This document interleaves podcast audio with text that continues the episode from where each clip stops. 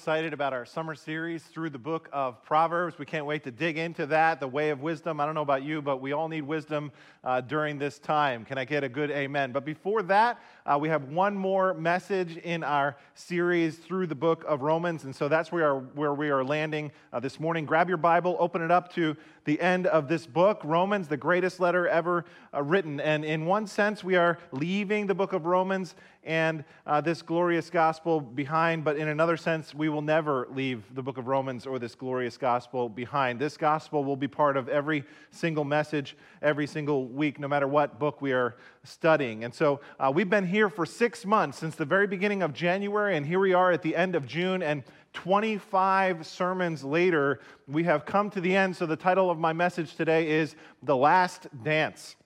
If you don't know, The Last Dance is the name of a 2020 American sports documentary miniseries co produced by ESPN Films and Netflix. Uh, the series revolves around the career of Michael Jordan, with particular focus on his last season with the Chicago Bulls, the 1997 98 season. The name of the film came from the fact that the owner of the franchise, Jerry Reinsdorf, had decided to go into a rebuilding phase of the organization. And so much of the team would not have their contracts renewed, including the coach, after the 1998 season was over. And so they knew this was their last year together uh, to play and to try to win one more time.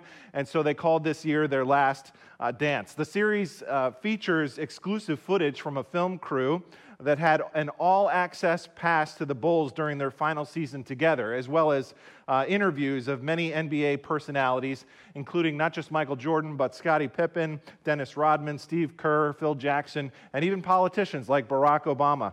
Uh, the series received critical acclaim with praise for its directing and its editing.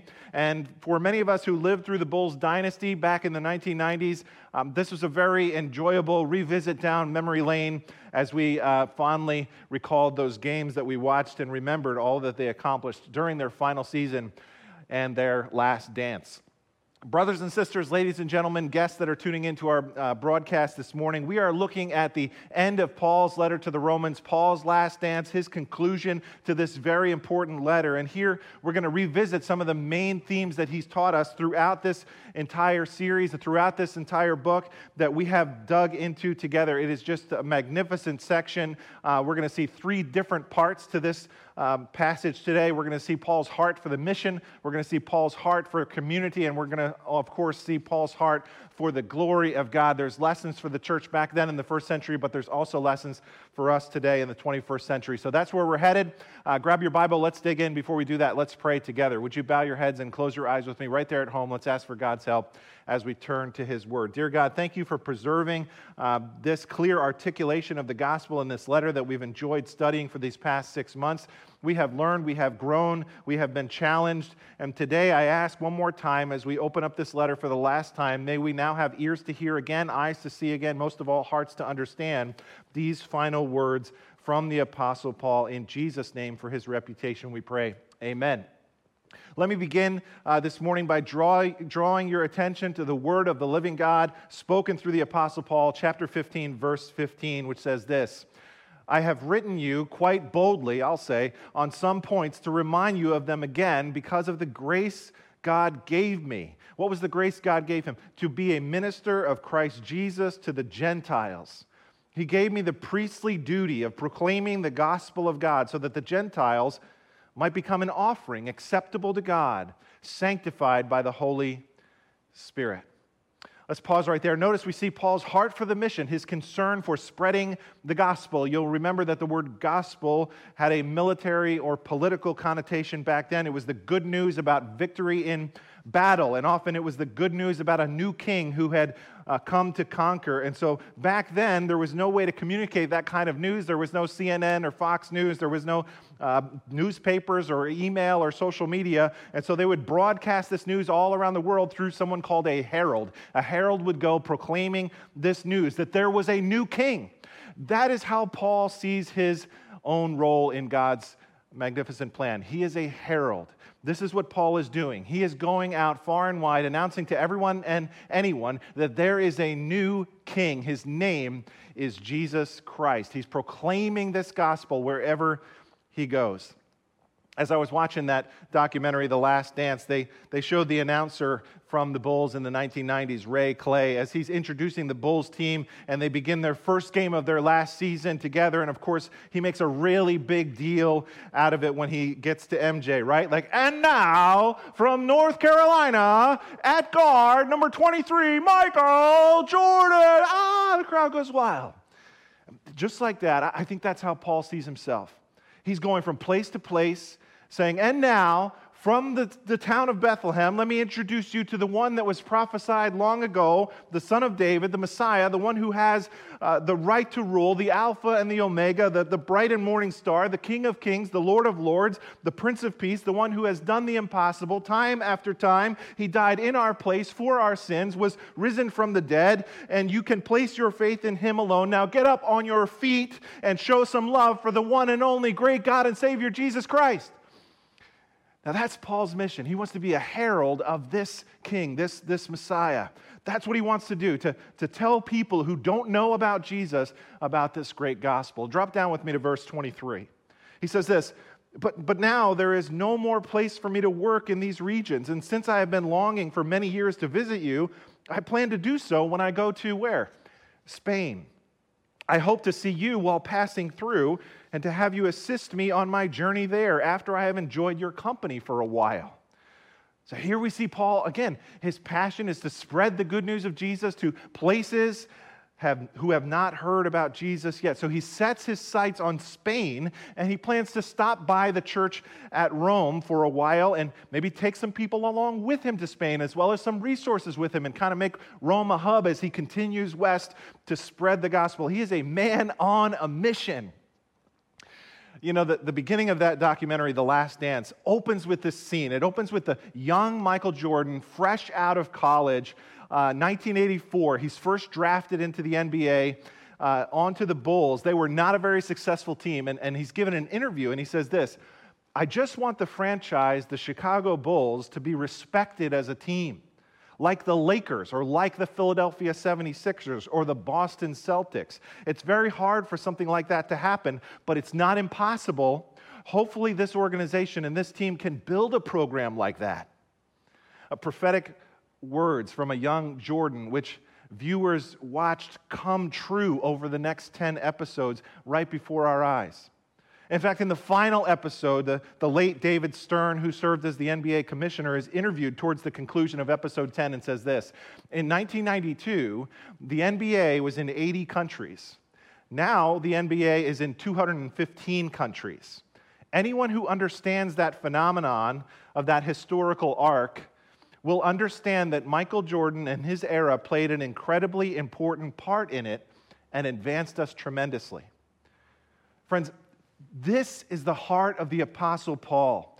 The role that he played in bringing this gospel to a global stage and spreading this message worldwide, Paul single handedly did more missionary work than anyone else on the planet ever. He is without parallel in the history of the church. That's why Paul goes on to say in chapter 15, verse 30, I urge you, brothers, by our Lord Jesus Christ and by the love of the Spirit, to join me in my struggle by praying to God for me. Notice that word struggle there, meaning his mission work, his ministry work is not easy. Paul was tenacious. Uh, his, his, his biography is incredible. He was arrested, he was beaten, he was tried, he was stoned, he was left for dead.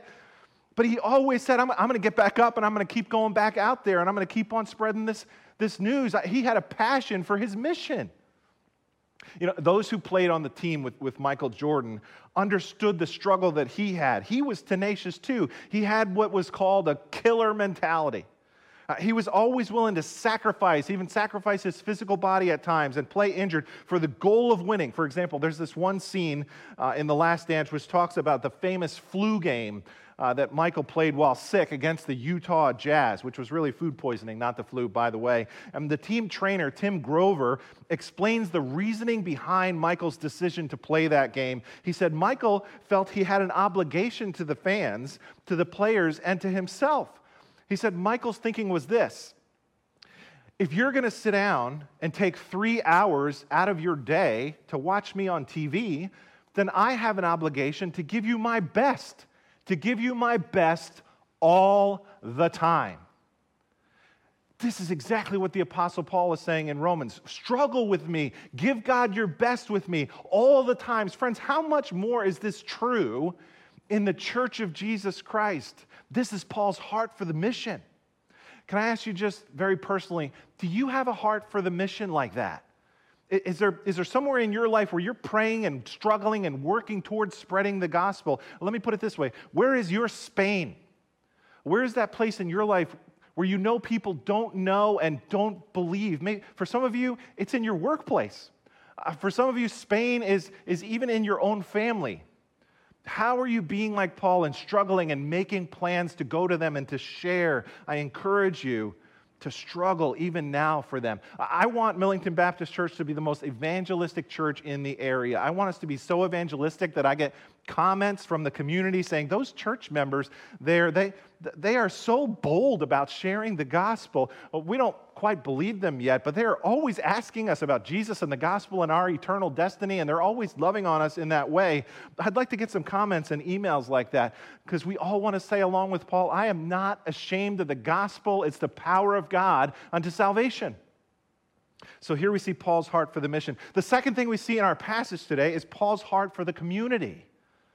Romans chapter 16 begins chock full of personal greetings. The word greet is used 19 times. There's 33 different names here. And at first, this section of the book of Romans comes across a little boring. It comes across like, like when you see somebody give an acceptance speech at the Oscars and then they thank a bunch of people that we've never heard of, that's a little bit what this feels like to read that. But upon closer examination, this list can teach us some powerful principles. First of all, I think this is a demonstration of Paul's freedom.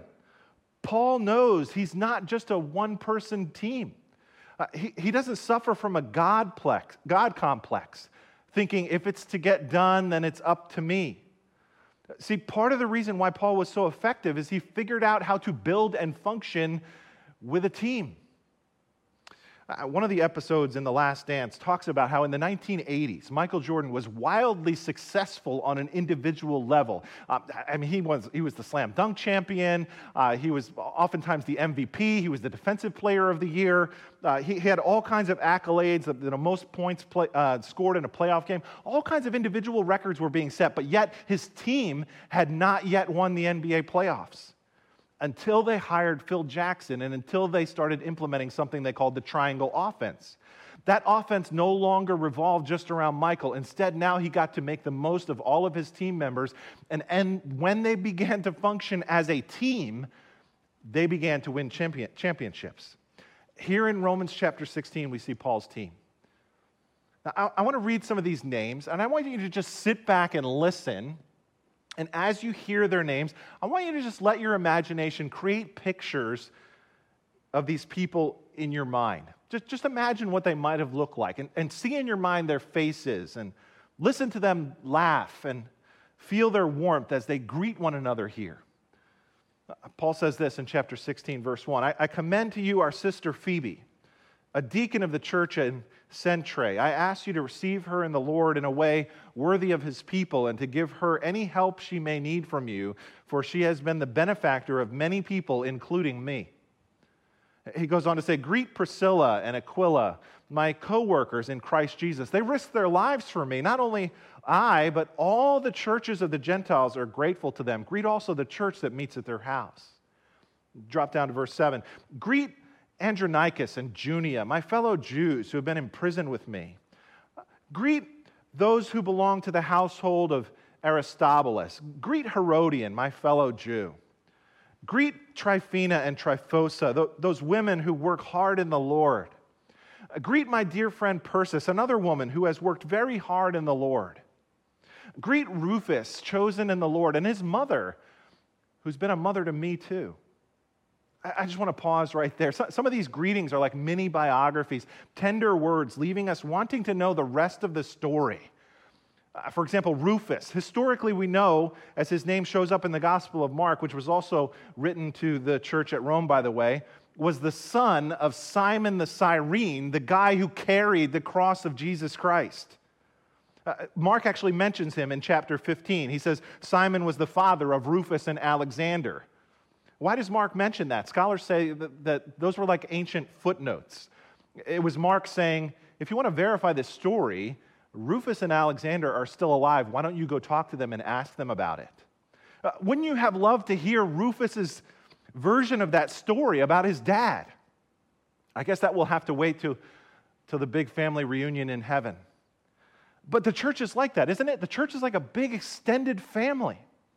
Uh, this list of names at the end of Romans uh, reminds me of that scene at the end of the movie It's a Wonderful Life. Remember that scene where, where George Bailey is there at the end and all of his friends and all of his neighbors and all of his coworkers just come to, to help him out? Remember that? It's amazing how connected that community was.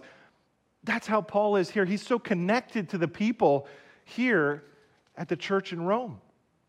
We see this church full of genuine, real, beautiful relationships. These greetings overflow with loving remarks.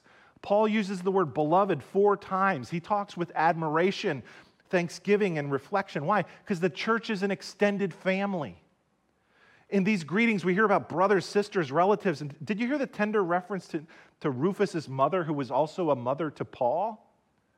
It's believed that Paul's natural family rejected him when he became a Christian and so she took him up.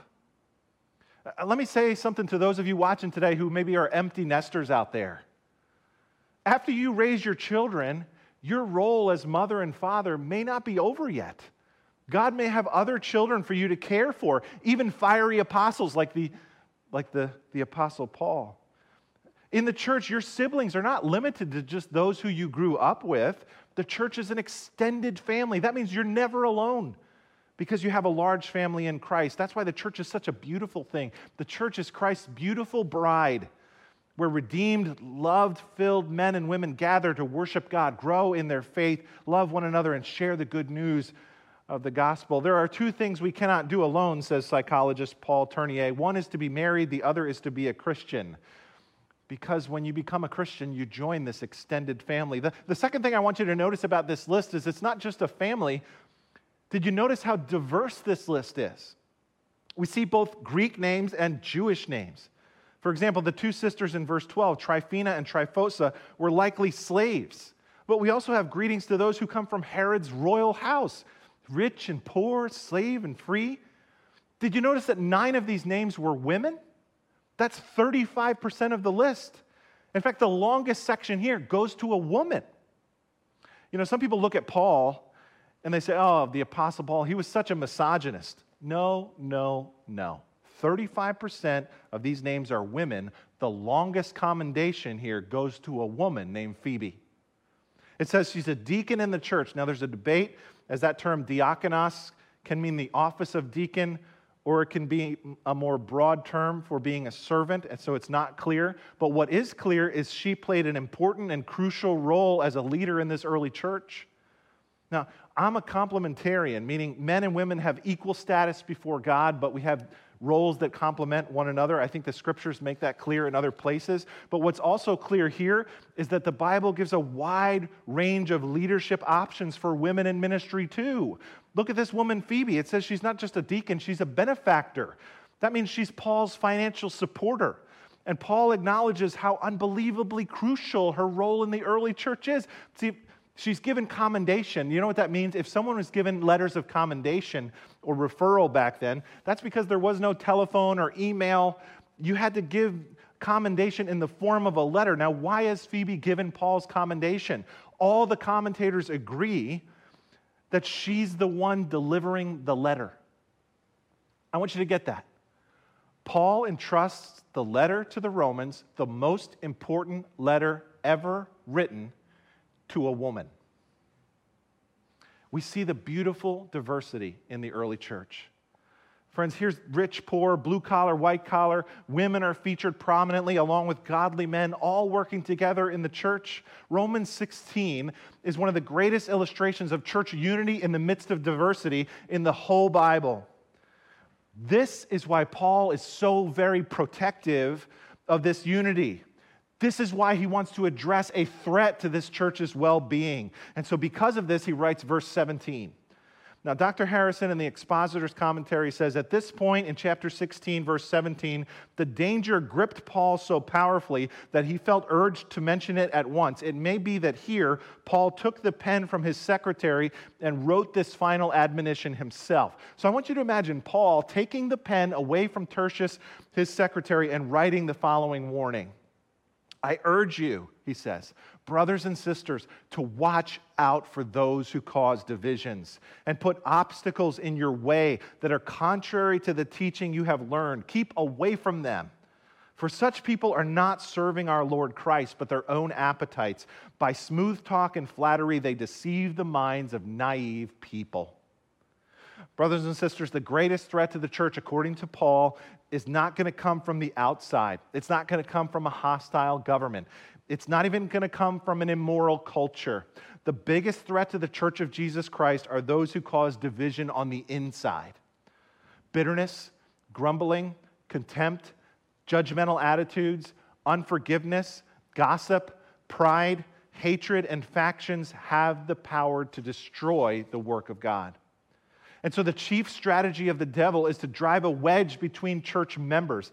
In the book, The Screwtape Letters, C.S. Lewis the, uh, writes about this as, as he writes about the demon Screwtape who's advising his nephew Wormwood on how to destroy Christians. And he writes this quote, If your patient can't be kept out of the church, he ought at least to be violently attached to some party within it.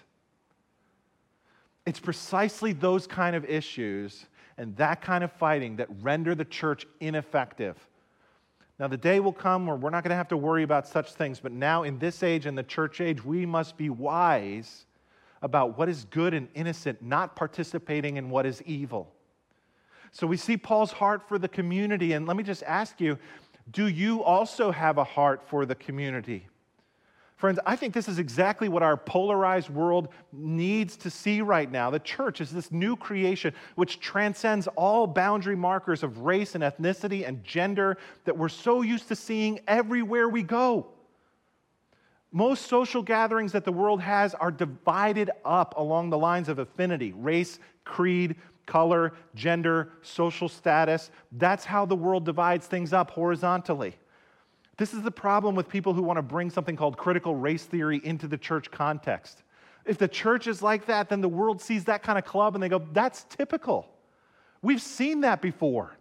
But if you get a church which is diverse, multi ethnic, Jews and Gentiles, male and female, whites, blacks, Asians, and Latinos, all worshiping together, all loving on one another. As chapter 15, verse 6 says, together with one voice, glorifying our God and Savior. The world will see that and go, that's different. Now that's unique. I've never seen something like that before. This is Paul's heart for the community, and that should be our heart for the community as well. Point number three we see in Paul's final section his deep passion and heart for the glory of God. Here at the end of this magnificent letter, we see all of his foundational theology has given way to an appropriately rousing doxology. Uh, look with me at this amazing benediction. Paul concludes by saying this Now to him who is able to establish you in accordance with my gospel, the message I proclaim about Jesus Christ, in keeping with the revelation of the mystery hidden for long ages past, but now revealed and made known through the prophetic writings by the command of the eternal God, so that all the Gentiles might come to the obedience that comes from faith, to the only wise God be glory forever through Jesus Christ. Amen. Notice he says, To him who's able to establish you that word means to make you firm, to make you steady, to prop you up with a reliable support. It, it, means to provide a firm foundation underneath of you. Uh, you might remember that he used that same word in chapter 1, verse 11, as he began the letter, and it serves as a bracket at the beginning and the, in the end of the book of Romans. This is Paul's heart for the Roman church and for us. This is why this letter exists. It was written that we might be established. We said on week one the purpose of Romans is to encourage godly behavior by establishing its readers in a thorough understanding of the gospel. Friends, our entire country, our whole world is shaking right now during this COVID 19 pandemic. In the year 2020, everything around us that can be shaken is being shaken. Do you know that God and His gospel can establish you in any circumstance, even right now? That God can be a source of stability and strength for the believer that this world knows nothing about? Notice this gospel here is not just for non Christians, this gospel is for Christians too. 298 of the 433 verses in the book of Romans are written to explain the gospel to Christians. That means you need the gospel. That means I need the gospel. Uh, Pastor John Piper says it well. He says this You never, never, never outgrow your need for this gospel. You don't begin the Christian life with this and then leave it behind and get stronger with something else. God strengthens us with the gospel to the day we die. And what is this gospel? Paul says this it's this message that I proclaim. About who? It's the message about Jesus Christ. The book of Romans is primarily about one person, the person of Jesus Christ. It is all about him. He is the one promised beforehand through the prophets, chapter 1, verse 2. Descended from David, declared to be the Son of God, risen from the dead. He's the Christ, the long awaited King of Israel, the one to fulfill all of the promises, the one who will set up his kingdom. Jesus is the one true Son of God. Paul says in chapter 9, verse 3, he is the Christ who is God over all, blessed forever. He is very God a very God. We worship Jesus Christ because he deserves all the glory as God. The word God is used in the book of Romans 153 times. And so Paul ends his letter and saves his last words for God. When it's all said and done, it's all about him. Paul says, I do all I do for him. To him be the glory forever and ever. Now, if you think about this theme of God's glory, this is not just a theme that Paul tacks on at the end of this letter. We've seen this theme throughout the book of Romans, haven't we? Remember chapter 1, verse 21? Paul says about the unbelieving world, for although they knew God, they did not glorify him as God. Instead, chapter 1, verse 23 says they exchanged the glory of the incorruptible God for, for images and so Paul sums up the condition of humanity in Romans 3:23 saying, "For all have sinned and fall short of the glory of God." That's the bad news, but the good news is that God because of his love still pursued a people for himself, choosing Abraham. And it says in Romans 4:20, "But he Abraham grew strong in his faith, giving glory to God." And we follow in Abraham's footsteps. And so, as it says in chapter 5, verse 1, through him, we have also obtained access by faith into this grace in which we stand, and we rejoice in the hope of the glory of God. Even in tough times, chapter 8, verse 19, for I consider the sufferings of this present time are not worth comparing with the glory that is to be revealed in us. We learned in Romans chapter 9 that God has done all of this to make the riches of his glory known. Romans 11 says, For from him and through him and to him are all things. To him be the glory forever and ever. Amen. Paul has a passion for spreading the glory of God, and brothers and sisters, we should too. When you see the word glory in the Bible, it means God's weightiness, it means God's infinite beauty, His greatness, it means all of His awesome perfection. To give Him glory doesn't mean you add something to His glory, it means that's not possible. It means you acknowledge the glory that He has already as your highest treasure. Paul wants us to see God as glorious and to praise Him as glorious. That's our highest purpose, right? Westminster says, What is the chief end of man? The chief end of man is to glorify God and enjoy Him forever. You know, years ago, there was a revolution in science called the Copernican Revolution. They discovered that their model of the universe was like all wrong. They had thought for years that the earth was the center of the universe and that the sun revolved around the earth. Everybody thought this, but then they discovered that all of their calculations worked out a lot better if they just figured the sun was at the center of the universe, not the earth. This was a major paradigm shift for the whole world. Just like that, The book of Romans and the gospel is about a major paradigm shift for the whole world. We need to understand this about the world, namely, that this world does not revolve around us. It's not about us, it's about Him.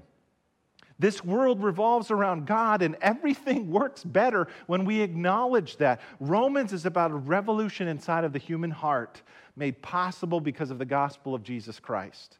This is Paul's heart for the glory of God. This is Paul's greatest passion. As we wrap up the message today, let me share one more scene from that series, The Last Dance. In the documentary, in, in, episode seven, Michael Jordan has the most emotional scene of the series as he reflects on his chief passion for being the best and being the best player and pushing his teammates to be the best team in the NBA. And with tears in his eyes, he says, Winning has a price, and leadership has a price. I wanted to win, but I wanted them to win and be a part of that as well. It is who I am. That's how I played the game. That was my mentality. If you don't want to play that way, don't play that way. Break. After this scene, Michael needed to go off camera to compose himself. He became so emotional because this is what he had given his entire life to at this point winning championships and being the best player in the NBA. Here at the end of the book of Romans, I want you to imagine Paul with tears in his eyes saying, This is how I live my life. This is how I live out my faith. This is my mentality to glorify God through the spreading of the gospel of Jesus Christ. And one day, Christ will receive all the glory he deserves. And one day, the community that we're a part of will be completely whole. And one day, the mission will be accomplished. But for now, Paul says there's work to be done. And one day, it'll all be over. But we have work to do. And the good news is that this gospel is still alive. I encourage you, ladies and gentlemen, brothers and sisters, to give your lives to this mission as well.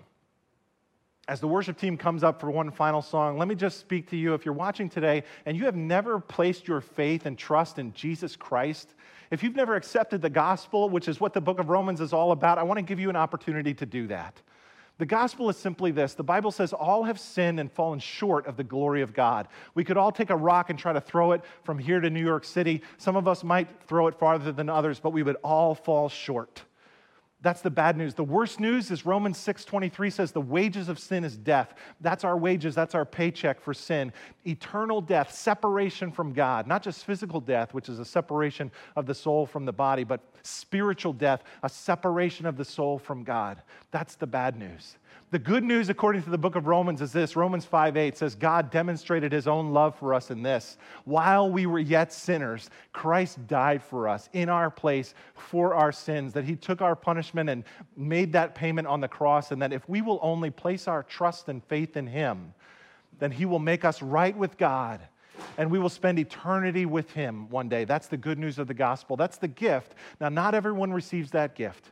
You receive that gift by faith by placing your faith in Jesus Christ as your Lord and your Savior. And so, as we end this message, as we end this series, uh, let me lead you in a prayer. If you need to pray that prayer and get things right with God and step over that line today, go ahead and do that right there where you are, right there where you're watching. Bow your head, close your eyes, and just pray with me inside of your own heart. Say, Dear Jesus, I confess that I am a sinner.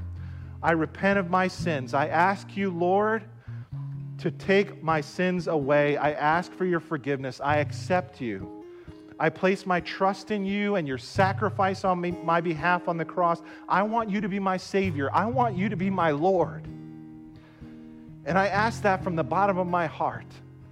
And for all of us, Heavenly Father, we have enjoyed this reminder of this glorious gospel where we could be reunited with you, where you made a way for us to be in your family and for us to glorify you with our lives the way you created us to be. Help us now as we finish this book and as we finish this series to continue on that journey of spreading a, pa- spreading a passion for your glory everywhere we go. May you receive the glory that you are due, for you are worthy of all of our praise. And we worship you now. In Jesus' name, amen.